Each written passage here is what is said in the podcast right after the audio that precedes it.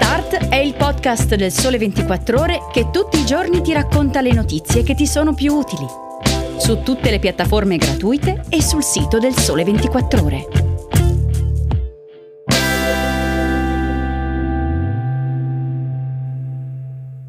Ciao, bentornati all'ascolto di Start. Oggi è sabato 20 agosto. Io sono Francesca Barbieri e vi parlerò di lavoro, bonus 200 euro e auto elettriche.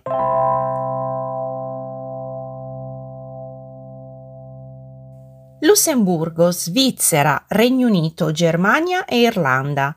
Sono questi i paesi più attraenti per chi è alla ricerca di un lavoro al di fuori dei propri confini nazionali.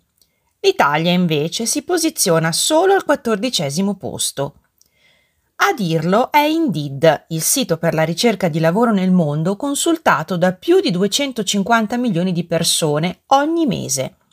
Nell'indice che analizza le ricerche in entrata e in uscita negli ultimi due anni in 21 paesi, al primo posto assoluto troviamo il Lussemburgo, dove 7 ricerche su 10 sono state effettuate in entrata da persone in cerca di lavoro al di fuori del proprio paese. Allo stesso tempo, solo il 32% delle ricerche effettuate da persone residenti in Lussemburgo sono in uscita. Sul secondo gradino del podio troviamo la Svizzera, dove circa il 32% delle ricerche di lavoro proviene dall'estero, mentre l'11% è in uscita. Al terzo posto il Regno Unito, che si conferma una destinazione attraente nonostante la Brexit. A fronte del 3,2% delle ricerche provenienti dall'estero, appena l'1,4% delle persone locali ha cercato lavoro in altri stati. Quanto alle motivazioni della ricerca di un'occupazione all'estero, non stupisce riscontrare che retribuzione, lavoro da remoto, carenza di manodopera e questioni geopolitiche siano i fattori che spingono la mobilità transfrontaliera. Ecco perché si prevede una crescita di questa mobilità, frutto di una combinazione di diversi fattori nel lungo periodo.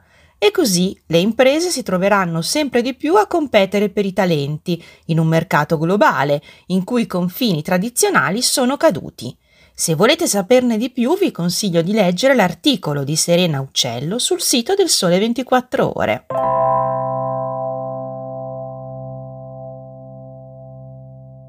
Ai professionisti servirà una domanda con tanto di click day a settembre per ottenere 200 euro del bonus anti-inflazione.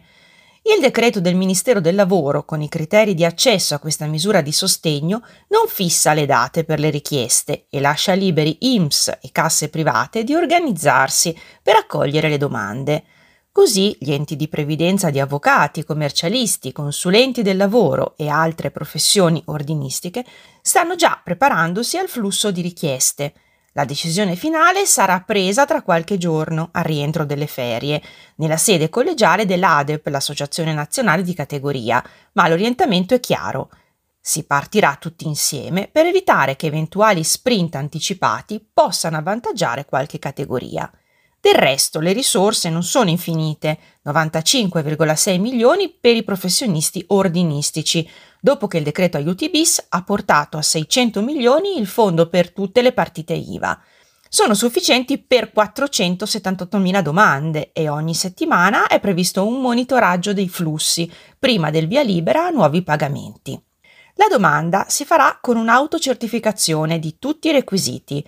Oltre al reddito si dichiarerà di non aver percepito prima i 200 euro come dipendente o pensionato e l'iscrizione alla cassa con almeno un versamento dal 2020. Richiesto anche il possesso della partita IVA, requisito piuttosto scontato che però talvolta non è automatico.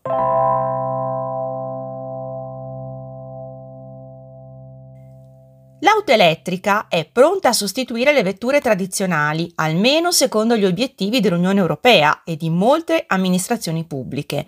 Oltre ad aver fissato lo stop all'immatricolazione di auto, benzina e diesel dal 2035, sempre più città puntano ad avere una mobilità composta esclusivamente da veicoli privi di cilindri e pistoni sotto il cofano.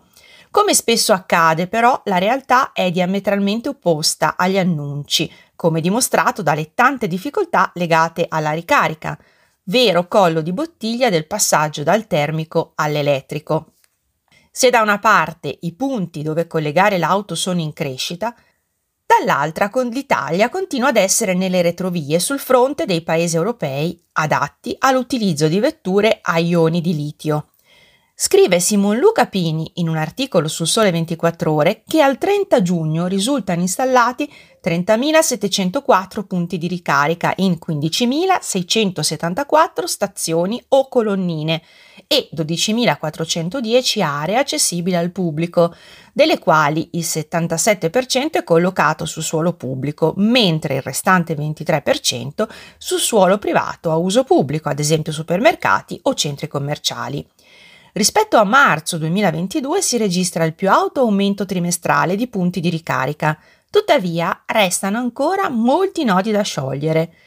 L'11,5% delle infrastrutture installate non è utilizzabile a causa di difficoltà tecniche o burocratiche e soprattutto le complicazioni maggiori arrivano dalla potenza erogata.